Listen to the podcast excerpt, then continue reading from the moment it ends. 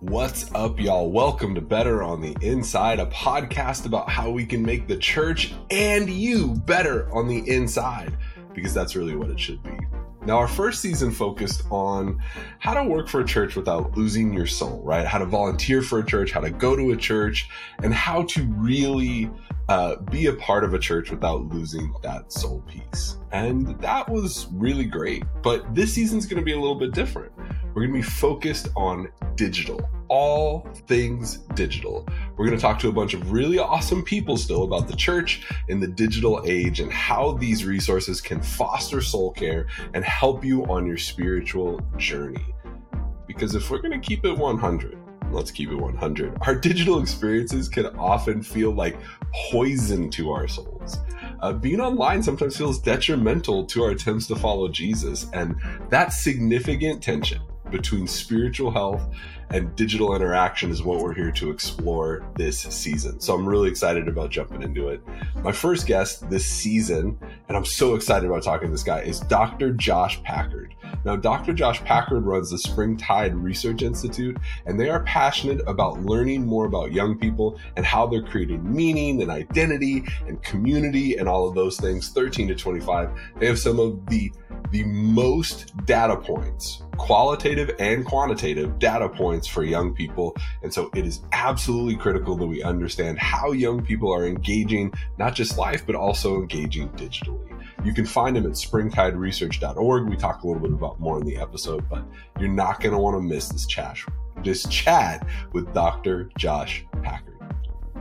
Hey, all right, better on the inside, friends. This is Jeff Reed from the Church Digital and Digital Church Network, and I've got an incredible opportunity to help churches like yours connect with spiritual explorers digitally.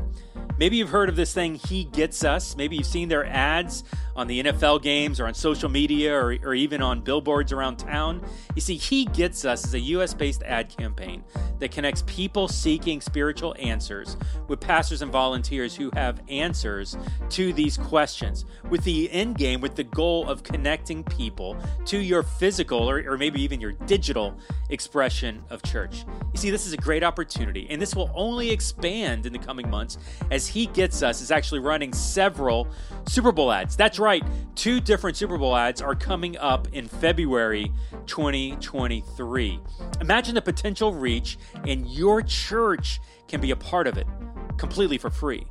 That's right, you will get 12 months of He Gets Us, 12 months of Spiritual Explorers, 12 months of the platform and the technology entirely for free. For more information on this, do me a favor, visit thechurch.digital slash He Gets Us. Thechurch.digital slash He Gets Us. You can get more information there, or if you got questions, go ahead and text me 484 324 8724. I literally just gave you my cell phone number. It's number four the church as well. All right, let's get you back here to the podcast. Hey John, how you doing, man? All right, have a good day, y'all. What's up, y'all? Welcome to Better on the Inside. I am here with Dr. Josh Packard. What's up, Josh? Hey, thanks so so much for having me. This is really great. Yeah, Josh, this is our first time like officially meeting but I do feel like I know you a little bit because I've really been into the Springtide research. Uh, and Josh is the executive director of the Springtide Research Institute, right? Yeah, that's right. Yeah, and uh, I dug into your documents and what you were doing. You were doing some great research about young folks in the church and everything else, and so that's a big part of what I wanted to talk to you about today. So I'm excited to talk about that. Yeah, you bet. I think we have the largest data set of young people's religious and spiritual lives in the country now. We've got been around for a few years now and have 30,000 surveys closing in on 500 interviews here. And the, you know, we just, we, it's been a, it's been a real pleasure to get to hear from that many young people and to get to explore, you know, what they, what they think of when they think of religion and spirituality and how it intersects with their lives. That is incredible. I love that you have that data set and it's so important. It's so important. Um, so before we jump too quickly into that, how did you become the executive director of a research institute? Like, what is that career path? What does that look like? How did you get into the work that you were doing? The, great question. Um, I, so I was a professor, a professor of sociology, studying um, really new forms of Christianity and, American religion. Um, mostly interested in innovation, really, and about organizational structure and that kind of stuff. And um, but maybe the thing that makes me a little bit weird in the academic world is that I was an applied sociologist. So as much as I really respect this, the big theoretical work that was going along, uh, going on with a, a, lot of my colleagues, um, and we use a lot of that stuff. I mean, I, I love it. It's just it was never really where I found my home. I always first gen college student, definitely first gen PhD. You yeah. know, all the conversations in my home were very pragmatic. Like, what are we going to do with this? What's the point of learning that? How can anybody use it? And I just sort of carried that with me. And um, and so even as a professor, I was trying to do that and was doing some consulting work. And when the opportunity came around to help, you know, ideate what what ultimately becomes Springtide, I jumped at that and um, never really expected that it would lead to a job offer to be the, the the inaugural executive director. But when it came, it was really something I just couldn't turn down. It just felt like I mean, here's a chance to get to do all that stuff that I've been trying to do by myself. And here's, but, but like now we get a team of people who are a lot smarter than me in lots of ways um, and a chance to you know really it was a, it was a missional thing you know it's like it's yeah. here's a chance to make a real impact in the world because we just felt like a lot of what was what passes for the story about religion and young people is just not it's not the full story. This decline narrative that dominates um, is not untrue but it's it's not as encompassing as people like to think it is. There's a lot more going on. And so yeah when the, it, that's that's sort of how it all evolved. And i left the university a couple of years ago and do this full time Oh, I love that. I first of all, I love that it came from the passion. I also yeah. love the like application piece because one of the things I struggled with in seminary was there's a lot of big ideas. Yeah. There's a lot of philosophy. There's a lot of this, but I in my head I just can't get rid of the and I don't know if it's like just a generational thing, like a, uh, the way you were raised, but it's like, what does this matter to real people? Mm-hmm. If it doesn't matter to real people, and if I can't figure out how it matters to real people, then why are we talking about it? What's the right. point? Um, yeah. What's the point of it? And so I love that it was like this missional thing. And let's talk about that narrative because the narrative, yeah. since I've been working for churches, I, I started working at my church in 2011. And so more than 10 years now, the narrative has been decline, decline, decline, decline. For right. Sure. This generation is less about Jesus than the last generation and then the next generation. And then we hit I love you said innovation in sociology and and, mm-hmm. and Christianity and religion. I'm like, oh yeah, let's go. Um, but uh, the pandemic kind of seemed to uh, speed up some of the transition okay. piece. But yeah. let's talk talk about the narrative of why it's not entirely accurate, even if it is true. It doesn't seem to paint the full picture. And so, what mm-hmm.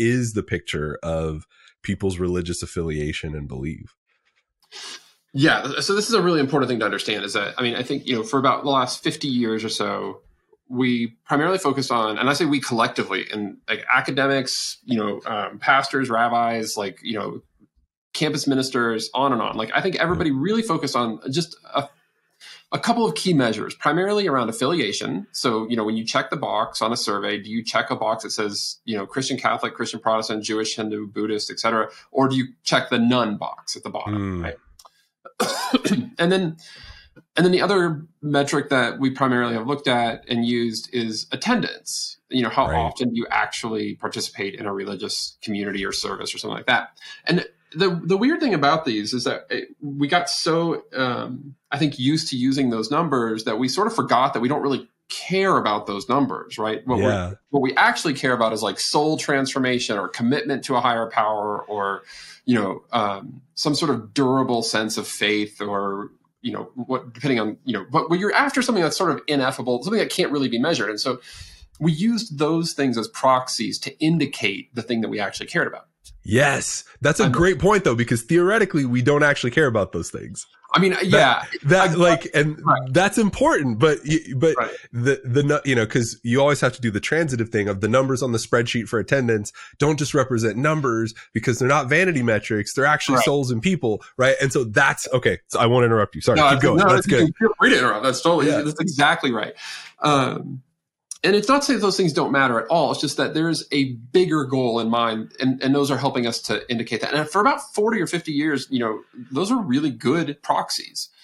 Um, what's happened, though, I think in the last 20 or 25 years is that we're starting to see lots of, when we start looking in other places for religious, you know, flourishing and activity and spirituality um, and expression, we start seeing lots of other things percolating even as these sort of traditional numbers are declining but Yeah. without without knowledge of those other numbers we we can draw a straight line to say like well look attendance is down affiliation is down and therefore young people don't care about god they're not interested in conversations about the divine or the transcendent um, you know they just this is just a, a you know what some people have told me is a lost generation i'm like Yeah. well look there's this uh, researcher nancy ammerman out of boston uh, university. She wrote about 10 years ago. She said you know so i'll paraphrase. She said you know if, if we keep looking in the predictable places in, in for you know in the for religious activity and we don't find as much of it as we used to we can't assume that it's disappearing if the world around us is changing. Mm. And I thought, like, that is such a good point. Like, the world Yes. is crazy, right? And so those Yeah. old measures don't indicate as much of the story as they used to. So, yes, those numbers are on decline. But, like, we see, like, three fourths of young people tell us that they're religious or spiritual. Something like half of young people tell us that they pray daily or more often. About half of young people tell us that they are in nature as a religious or spiritual experience every week or more often.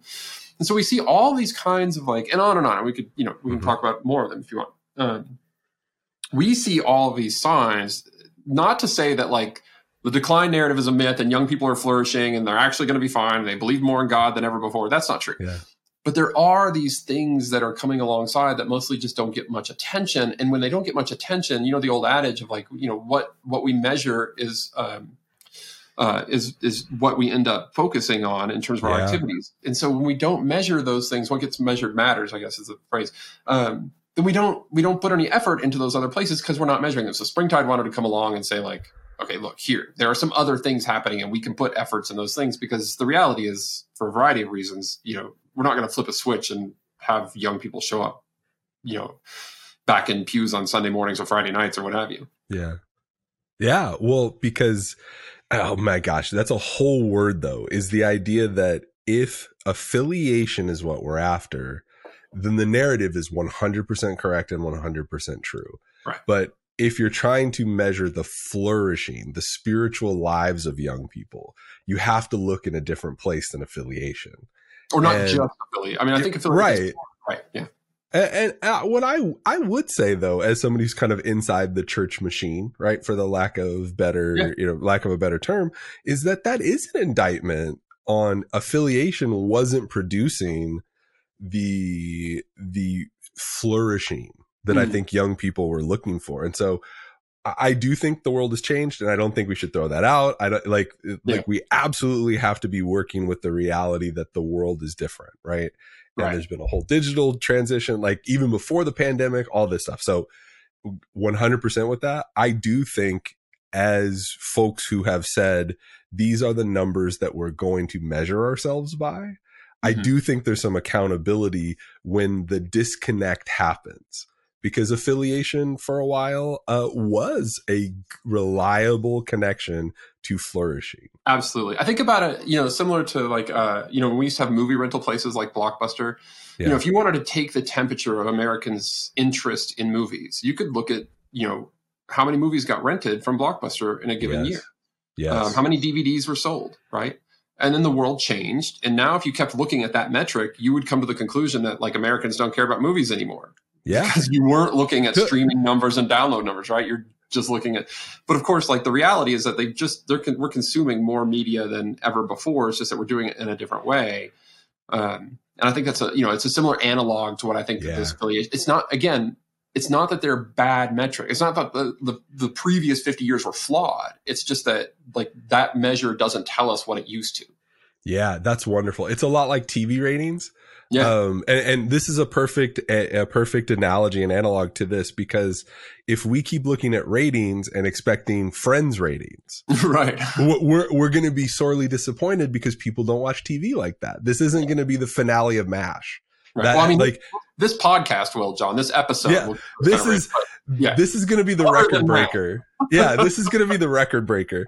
Uh, but but people are doing it differently, and so you have to understand how much time people spend on YouTube or TikTok or others, and and the media companies, these multi-billion dollar corporations, are pouring money into figuring out what streaming data tells us. right. What does what does Facebook data tell us? What does YouTube time and TikTok time and and getting the eyes on what they're doing. And so that's why it's a good analog. And so I'm so glad that you're encouraging the church to look at, to look more broadly at the spiritual lives and flourishing of young people so that we can meet people there and yeah, and be there not in a like tricky like jesus juke hey we're on you know we're on twitch and here's here's here's the pizza but now i'm going to talk to you about jesus but more in a way of just like caring and so something that the pandemic made really clear for me josh is that people seem to be looking uh, the the phrase that I use re- repetitively and will always is uh, always at least for a while mm-hmm. is that people are defining their church by where they get their care, not their content. Mm-hmm. And um, one is that accurate for young people, and two is that consistent with what you guys have seen. Yeah, I think it's 100% right. I mean, one of the, you know, we have this model of church for young people that is is sort of like largely uh, their faith formation experiences are largely built around knowledge transfer right i mean that mm. was my hmm. confirmation experience was like let's get knowledge from the smart pastor in the room to the dumb kids who don't know anything about god um, and that was true back then like where else was yeah. i going to get that you know sure. um, and it, uh, you know that's we still are working with those models and higher ed is coming to the grips with the same thing although very slowly. Um, with the with the reality that knowledge is not the thing that's in short supply anymore. It's mm. you know its knowledge is actually ubiquitous. You can get more information you can get better sermons you know you can you can get better information about the bible online than you can from your local church in most cases. Yep but the thing that is what is in short supply when knowledge is abundant well the thing that's in short supply are actual encounters and experiences with how that knowledge lives in the daily world it's the care it's the relationships you know mm. how does what does this mean for me somebody help me discern that those are the things that you know are, are where young people say that they find their most spiritual and sacred moments, but that we just don't. I mean, you know, the Lutheran church that I grew up in, I don't think has transformed their confirmation classes to be primarily centered around asking questions and exploring, you know, possible answers with young people. Like that's, and yeah. it's not, you know, they're not bad people. They care a lot. We're not dealing with a deficit of care. It's just yeah. a, deficit of sort of understanding how the world has changed.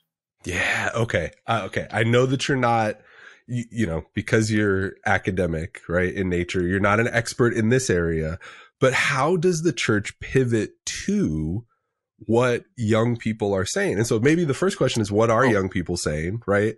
Of like what is helping them flourish in this season. Mm-hmm. And then maybe the second question is how do churches address that? And so you you just created a good one.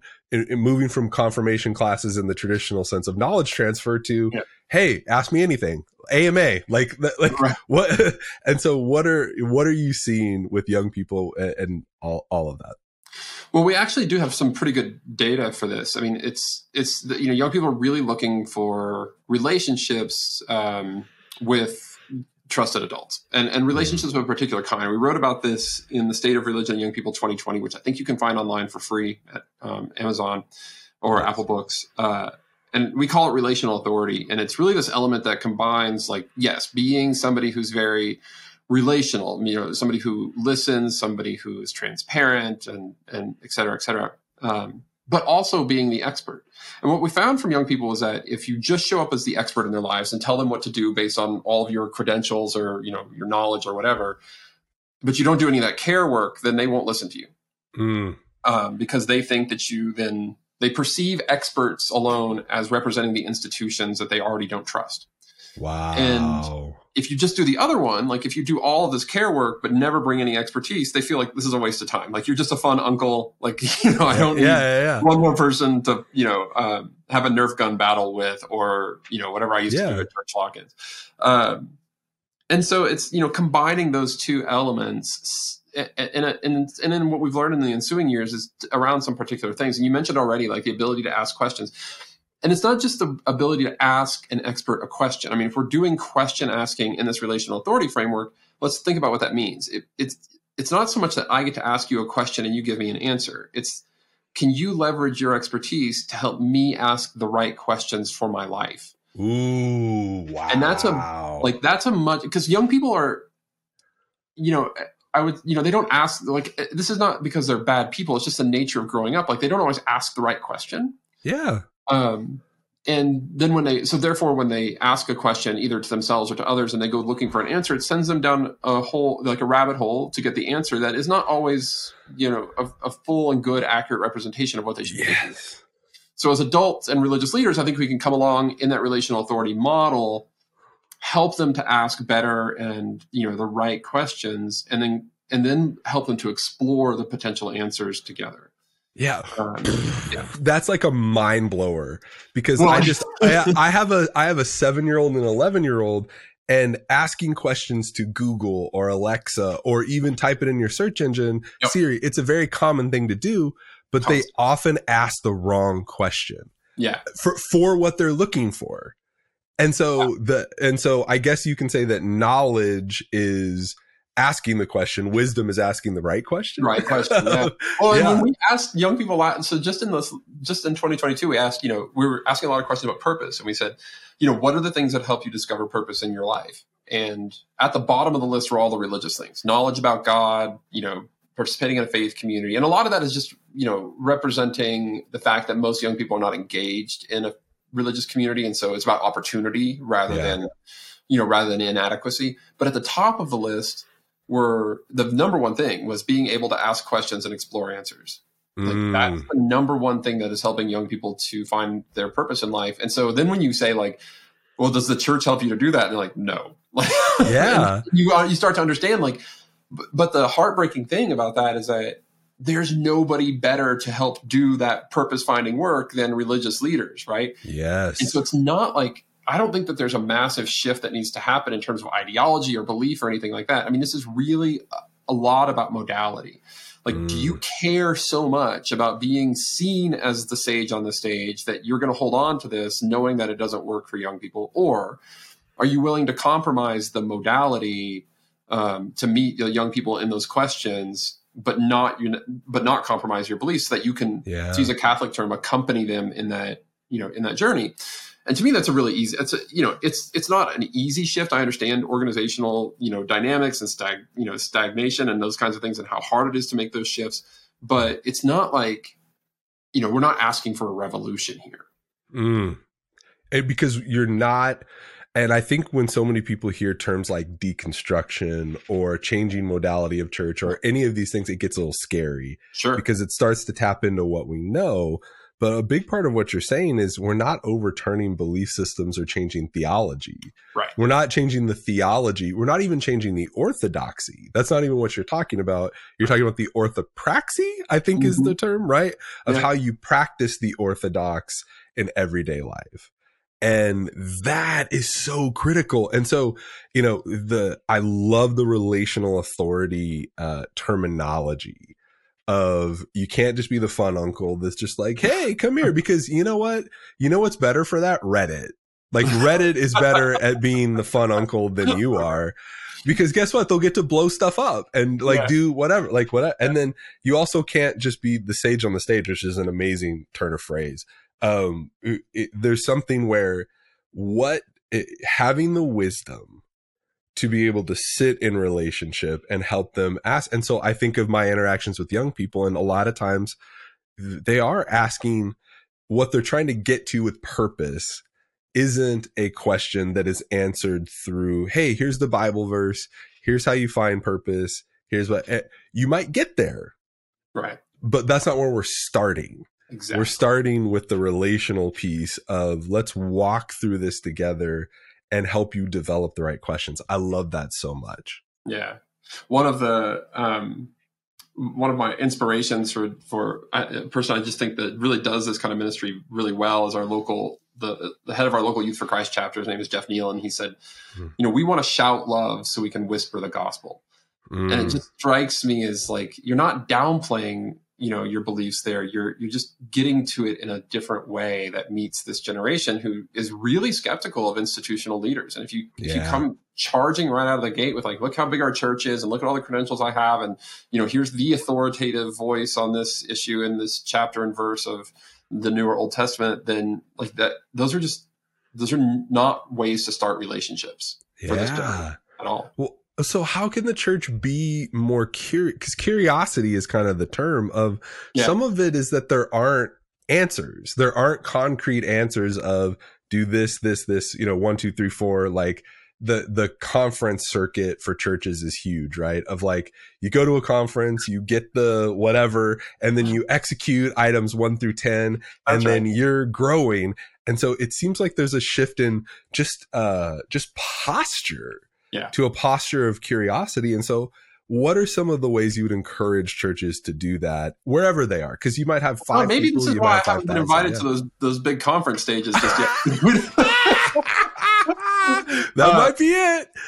because we don't have the three step uh, process because i think you're right it is it's a shift in posture how do you be differently not not how do you you know it's not about how you are differently it's just how do you be with young people differently and i love that you use that term curiosity in fact right over my left here is a ted lasso poster that says be Love it. curious not judgmental which is from it's not his quote originally but um, it's from that really famous dart scene if you haven't seen it you should definitely Yeah. check it out Oh, beautiful show.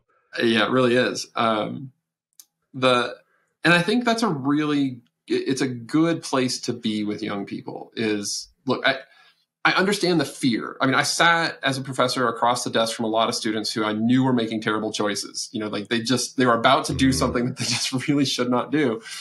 But what I learned over the years is that if I only ever saw them once or twice a year during advising time, and they just saw me as like the gatekeeper for registering for their classes, you know, I could tell I could give them the best advice in the world, and they weren't going to listen to it. Sure. And and I don't think that the advice that I gave changed much in the 15 years that I was a professor. But by the end, I was getting a lot more traction because I would make sure I would see them more than once or twice. The nature and tone of those conversations shifted. I started taking notes and asking them follow up questions and saying things like, "Tell me more about that."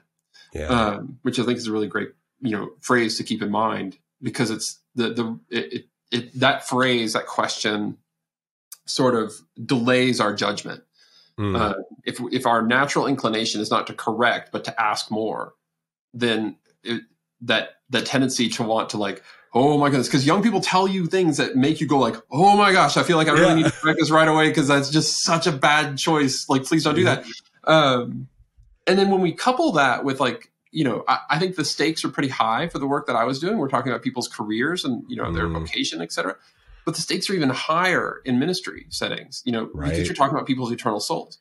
And so I understand the pressure that we feel when young people tell us, you know, when they're like, I'm not so sure that God is real, or like, you know, Jewish, Christian, Muslim, Buddhist, whatever. I could, you know, we something like 40% of young people tell us they can fit in with any religion, and they're going to sit across the table and tell you that, right? yeah. and you want to step in and say and it, what that does is that it helps you go to bed at night better because you can say like i i spoke truth into that situation but if we are actually being honest it, with ourselves and we know we haven't done the the sort of caring side of that relational authority work Yeah. it's not really going to matter. You haven't built belonging, right? You haven't built a relationship. You haven't been curious with them. And so you could tell them and they'll pretend to listen, but it won't have an impact. It'll be just like me giving advice to my students, you know, without fully investing in their lives. And so, Yeah. you know, it'll be harder to go to bed because you'll wonder all the time, should I have said more there? Should I have, Hmm. that's to, to me, like, I think that's, that's the deal of being the adult, right? Is like, you don't get to go to bed easy at night. It's, Yeah. and and Being- it's look when they you know because they're gonna they're gonna say things and ask questions and and float ideas that is gonna make you like oh you know your eyes get wide but young people told us some really incredible things and here's here's just a couple that i think uh, helped me to understand the context um, what a young person about a year ago told me um, i don't even really know what i think until i talk about it Mm. Like I, my beliefs get formed in conversation and then i understood the value is not in where that land like where the conversation Yeah. lands the value is in being the person they're having the conversation with right Mm. you know like because they're going to have that conversation because they've got to figure it out right it's either going to Yeah. be with their friends which is just not usually great um, or it's going to be with you and so the question isn't can you correct them the question is can you know are you going to be the one in that conversation Yeah. um, and then the second thing that happened was with the help of some young people, I, I remembered that like I don't have the same art on my walls that I had in middle school. Like the football posters are gone. yeah. Uh, Totally. I might listen to some of that same music that I listened to in high school, uh, you know, for nostalgia, but mostly that's not what's on repeat.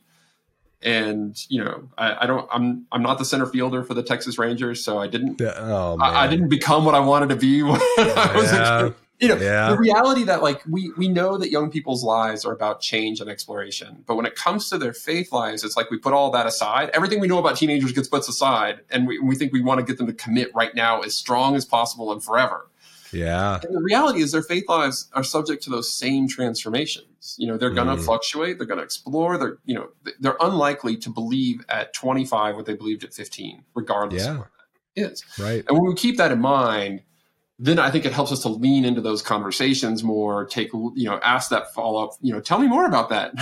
Right. you know, and, and subdue the part of you that says like, that's insane, you know? Yeah. and, and right. Sort of in that conversation.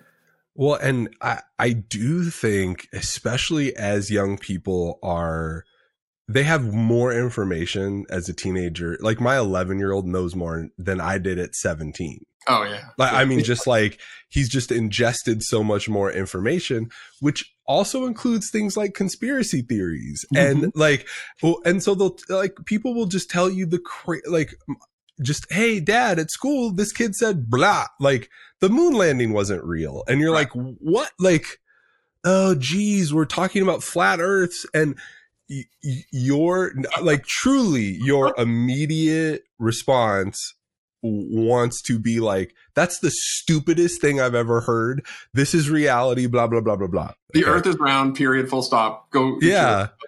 You know, and, and, so, but part of what you're talking about is the idea is that you're going to be presented with absurd information yeah. and you're going to be presented with immature processing of how things are going. And, yeah where COVID came from and how you form religious belief and what the universe actually is and oh, I think it's actually a simulation and blah, blah, blah, blah, blah. And it's like, okay, like you can, you can respond to that with, like you said, correction, or you can respond to it with connection, right? Oh, of being like, yeah, yeah, oh, I'm a pastor, Josh. You gotta, great, you gotta That's make, I, yeah, you gotta make it. File, uh, file the trademark right now. Yeah, you gotta make, but you you want to stay in the conversation because staying in the conversation based on what you're talking about with your research, being the person they talk to is more important than having the right answer because they're going to process it out loud. They're going to be going through all sorts of stuff as every 15 year old does, as every 13 year old does. Yeah. You're figuring out your way in this world and faith isn't going to be different than like you said uh you know your career right? And i'm sorry that the texas rangers didn't work out.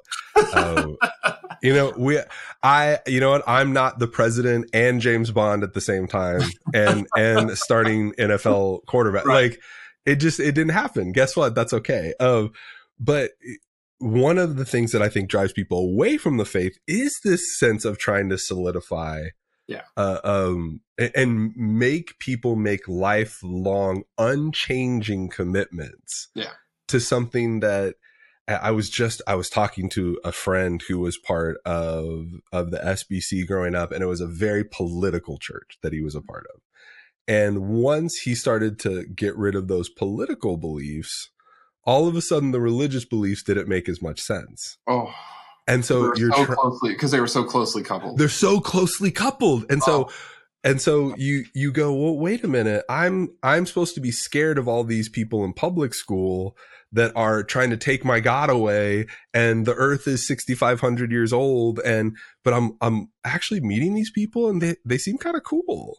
Yeah, like the the people that I'm supposed to be afraid of actually are like really nice and loving and caring, and they let me hang out with them at lunch and I, maybe what I was taught isn't right. And then you, you connect it. And so eh, it, it's the deconstruction process of what was actually there and what was too closely linked. And so, because then who's in that conversation? Well, it's not you. Now they're sitting at lunch with those other people who are, yeah. Because it reminds like, me, there's this old parable of like, you know, you can hold, you know, you can, you can hold a a handful of sand from the beach, right? If you just scoop it up, and the second that you try to squeeze down on it, like you just start mm. losing sand like crazy. And you know, you think you're building, and I get the impulse. I have a 12 year old, and yeah. you know, you think you want to build this impregnable fortress of certainty um, for their faith lives because it's so important, and and you have to resist the impulse to, to to try and eh, make that fortress immune from outside. Instead of instead, we need to start teaching them how do we engage with those things. Like, okay, you, Yeah. you know, you, you heard X. Does that jive with all the other you know sources of information that you trust? Like, how do we make sense of that? Yeah. and guiding through those things. It's a because those are the skills that they're ultimately going to. Because the reality is, like at some point, they're going to encounter information without you, and like they need to know, like they you know how Yeah. to make sense of that. Do, uh, do we come back to you, or are they going to make sense of it on their own? Do they have the skills and tools to do that? Yeah. Yeah. Whoo, boy. Okay, that's a. I mean, but th- this is a whole new look for what church looks like. Yeah. This is a this is a whole new thing, and there's there's got to be a digital element to it because so many of young so many young people are plugged in. Yeah. Um, to what that looks like, but I would be interested in hearing like what does digital life do to. I mean, I have a million questions I want to ask you. So like we're going to have to talk offline cuz I definitely wanted to get into inside baseball too of like okay, like let's talk about what we should actually do. Like uh, like let's let's go through it and let's work through it. But um as you're seeing young people, they're more plugged in than ever. They have phones, they have all of these things. What is the and I'll say that the narrative is generally you know, a lot of parents freaking out of like devices are the problem right? This is why kids are depressed. This is why this, Mhm. and it's not to say that that is not true. Right. Um, but what, what is that connection to the digital life these young folks are living and like spiritual life? Yeah. Well, let's okay. So let's break this open a little bit. On on the one hand, I want to be really clear. I think you know one of the things. I, I don't think parents have largely failed young people. I think the parents are mostly still parents. But if there is a place where we have not adequately evolved our parenting skills, it's around devices. And Mm, mostly what I hear from parents is that it's either nothing or everything. You know, it's unfettered access or it's you know, my my kid's not getting a phone until they're 27 yeah. um, and we've got to we've got to have some better parenting norms around that. The data are now in about social media. It's not good for you. Mm. Like it's not it, it's not intended to be good for you. Like Yeah. it's it's just it's not. not, built for that. Yeah, Nope. That's not the aim of it. it is it's armies of PhDs up against 15 year olds. It's an unfair fight.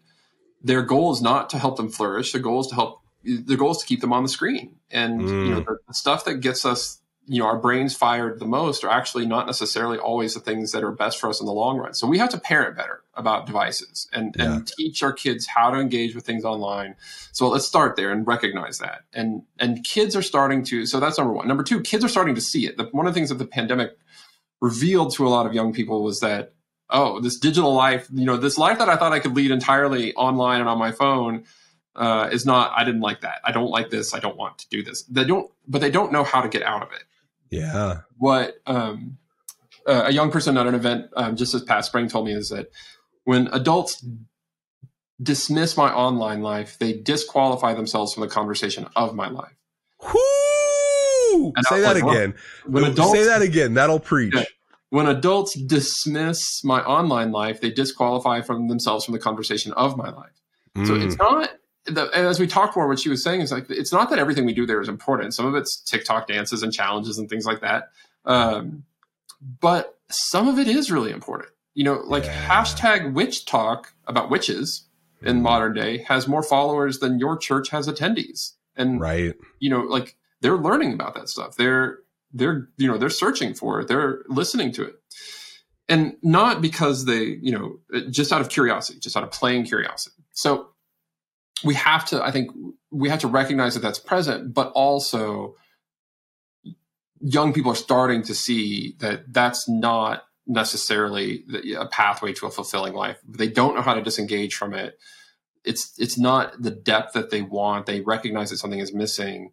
But i think we live in this really weird time where for the entire evolution of human history separation from the group meant death. I mean you know you would if you left the tribe you would die you couldn't Mm. survive and now we're in this place where like the immediate thing that feels the most safe is to disengage and you you can actually survive alone for a while right, Right. For, you can and for long enough to trick yourself into thinking that it's possible but you're missing a certain level of depth that can't lead to flourishing and so the pathway forward where i think we need to be engaging young people in you know spiritual matters to get here to this third part of this answer Yeah. is the is really around experiences. Mm. Um, so, you know, how do we help to create spiritual experiences for them online? How do we, you know, what are the what are the fundamental components of your religion that you care about? Maybe it's about service, maybe it's about service and belief, or maybe it's about expression, devotion, faithfulness. You can do all of those things online, um, but they probably need an in-person component as well. And so it's not this like dismissal of online, like the transcendent can never be encountered on TikTok. That's not that's not true. Yeah. But it's also not this like giving over to like, well, we're going to move all of church onto the metaverse or something, Mm. which young people, Mm. by the way, are not necessarily interested in, at least according to our data. Um, it, but it's like, how do we meld those two things together? Like, how do we how do we experience grace and forgiveness in real life, and then how do we extend that to people online? Mm. uh, and practice it in those spaces. And I like Mm. that's where I think adults and parents have a lot to offer in our religious communities. Really, like you can make their online and social media lives flourish to a much greater extent by using some of the religious tools that you have. Wow. Oh my gosh, that's so good. And you know what? You can do that for your life too. Peter. that's right. Uh, I like, mean, we because we're in this thirteen to twenty five year old, but a lot of this is crossover, right? I'm looking at 100%. I- I'm looking at my phone and being like, uh, my kids see how much I'm on my phone. Yeah. they're not they're not dumb. Like Right. we haven't we as as grown ups haven't figured it out yet, and it can be a really good thing to do together. Right. Yeah. This is something that we can do together is figuring out how to regulate this for both of us because Right. I'm not better when I'm on this phone all day. Mhm. Even if I'm doing good things, right? Right. The, the things that I'm doing are just as valuable as what they're doing, even if it's silly or ridiculous, right? Yeah. Sending memes to each other, texting, whatever. And so, to your point of stepping up our parenting and creating, because uh, what my wife and I have kind of decided is we're they're not going to live in a deviceless future. Right. So we might as well teach them how to try to use it responsibly um, because it's going to be a part of their lives. It's going to be a part of their lives. So let's figure out how, in the same way that we would do it with a stove or a bike or a Yeah. gun or whatever. Like let's, let's teach responsible usage of what that is. Now, how can we teach it when we don't know what it is? That's hard because we're, we're all learning for what that looks like. But I think that's a good family activity together is to figure out what what is tran like what is good what is transcendent and what just makes you feel like crap. Hmm because there are some things that if you just like stop scrolling the comments don't read the comments right that's one of the things that my Right. wife and i when my Yeah, wife and i make content like this. That's rule number one, right? yeah. Well, it, it- when my wife and I are going down rabbit holes at night around watching videos or looking at certain things, I'm always like, don't read the comments on the news story. Don't read the comments. They're just going to make you mad. Yeah. They're, like, it's just going to upset you. Don't do it. And I have to like tell myself that. And if I can teach kids certain things, like, like that's just an example of like, hey, you watch this SpongeBob conspiracy, uh, this whole SpongeBob conspiracy theory thing is a is a thing that my 11 year old is into. But here's the cool part about it: he's into it with his best friend who moved away to Pennsylvania, Yeah. and it's part of how they communicate. Right. And guess what? That's part of it. But hey, let's not read the comments because this is starting to get weird. Like, Yeah. th- like this isn't about SpongeBob anymore, right? And so the and so part of what you're talking about is how can we regulate these like anxiety machines yeah. that that hold too much power over us so I, I love the idea that we can do that together and figuring out where to separate the uh, how to find transcendence in both the physical space and the digital space because neither is going away one of our um, one of our Mormon friends had used to say this thing to their kids. I, maybe they still do. We don't, we don't live near them anymore, but that they used to say, you know, would remind them on their way out the door to school. And we started doing this with our kid. You know, make make yourself and someone else better today. Mm. And I just thought like that's such a lovely way to send somebody. It wasn't every day. It was just you know an occasional reminder. Make yourself and Yeah. someone else better. Um, yeah and so we started doing that even for online. Like, you know, is Twitter better for you and and for someone else because you're on it? I mean, our twelve year old's Mm. on Twitter, but like that's the ver. You know, we don't. We're we're just stepping toes into social media in that in that way of he's on it. He has a, a Discord chat with some of his friends, but we haven't thrown the doors open, right? yeah Um, but that's the question that I want him. That's a spiritual question, right? That for us, Yeah. it's a very faith based question, and I don't care if he's operating in a physical world or a digital world. If he's playing Minecraft online with strangers or friends, like is is the world of Minecraft better because you were there, and are you better because you were there? And if the Mm. answer to those questions is consistently no, then we we might need to rethink. You know, and Yeah. and then you know there's follow up questions about you know if you don't you don't have to pound this every single time, but sometimes we get into to like oh how like what happened that Mhm. you know uh, you made Minecraft better today in some way. What was what does that look like? yeah. Um, but these are like we're we're trying to mirror the grammar of faith in these new digital spaces, and it's it seems you know it's at least we're having the conversations that we care about having. Yeah. Ooh, man. Okay, we could talk all day. At some point, we got to chat again, maybe offline, just to like talk about some of what this looks like in application and and all that. Because, dude, like this is so huge. And people, look up Springtide Research Institute. All of this is there. Springtideresearch.org. That's right. Yeah. Springtideresearch.org. This is so good. And whether you are a young person or know a young person, this is all really good to know because it also affects you too, right? Uh, because everything he's talking about seems to translate really well. Uh, so, Dr. Josh, we have one more question for you. Oh, Um, it is the it is the non-judgment zone of joy. All right. And I make up a theme Yeah. song every time that I sing, and I've been customizing them a little bit lately. Like, what kind of music genre are you like into these days? Um, okay. So my friends joke like if there's a folk singer with a guitar, like a white dude with a guitar, I'm probably listening. to Love it. Love it. Listen to Okay, no matter where it. they're from, like you know, uh, Eastern European, Australian, American. Like Yep. that's that's sort of what I'm into. Okay, so I'll I'll uh, so think about your answer. What's bringing you joy right now? And I'll sing the theme song. The Unbelievable. yeah. Oh, I wish I had a guitar because I feel like oh no way. Is this really going to happen? This is like uh, I was on Holy Soup and um, the uh, Phil Phil Vischer sang the Veggie Tales song with my name in it, and that was like a highlight. This is going to eclipse that. Here we go. Okay, well that's that's a hard one to live up to, but I found Oh no, uh, this is my, this is a lot. This is yeah, this is unbelievable. my seven year old's guitar of and those songs are always kind of broody sad boy songs. Yeah, yeah. And so it's always like it's the non judgment zone of joy. Non judgment zone of joy. We talking about things, the things that bring you joy. There we go. That was fantastic. Thank you, John. Um, so, what is bringing you joy?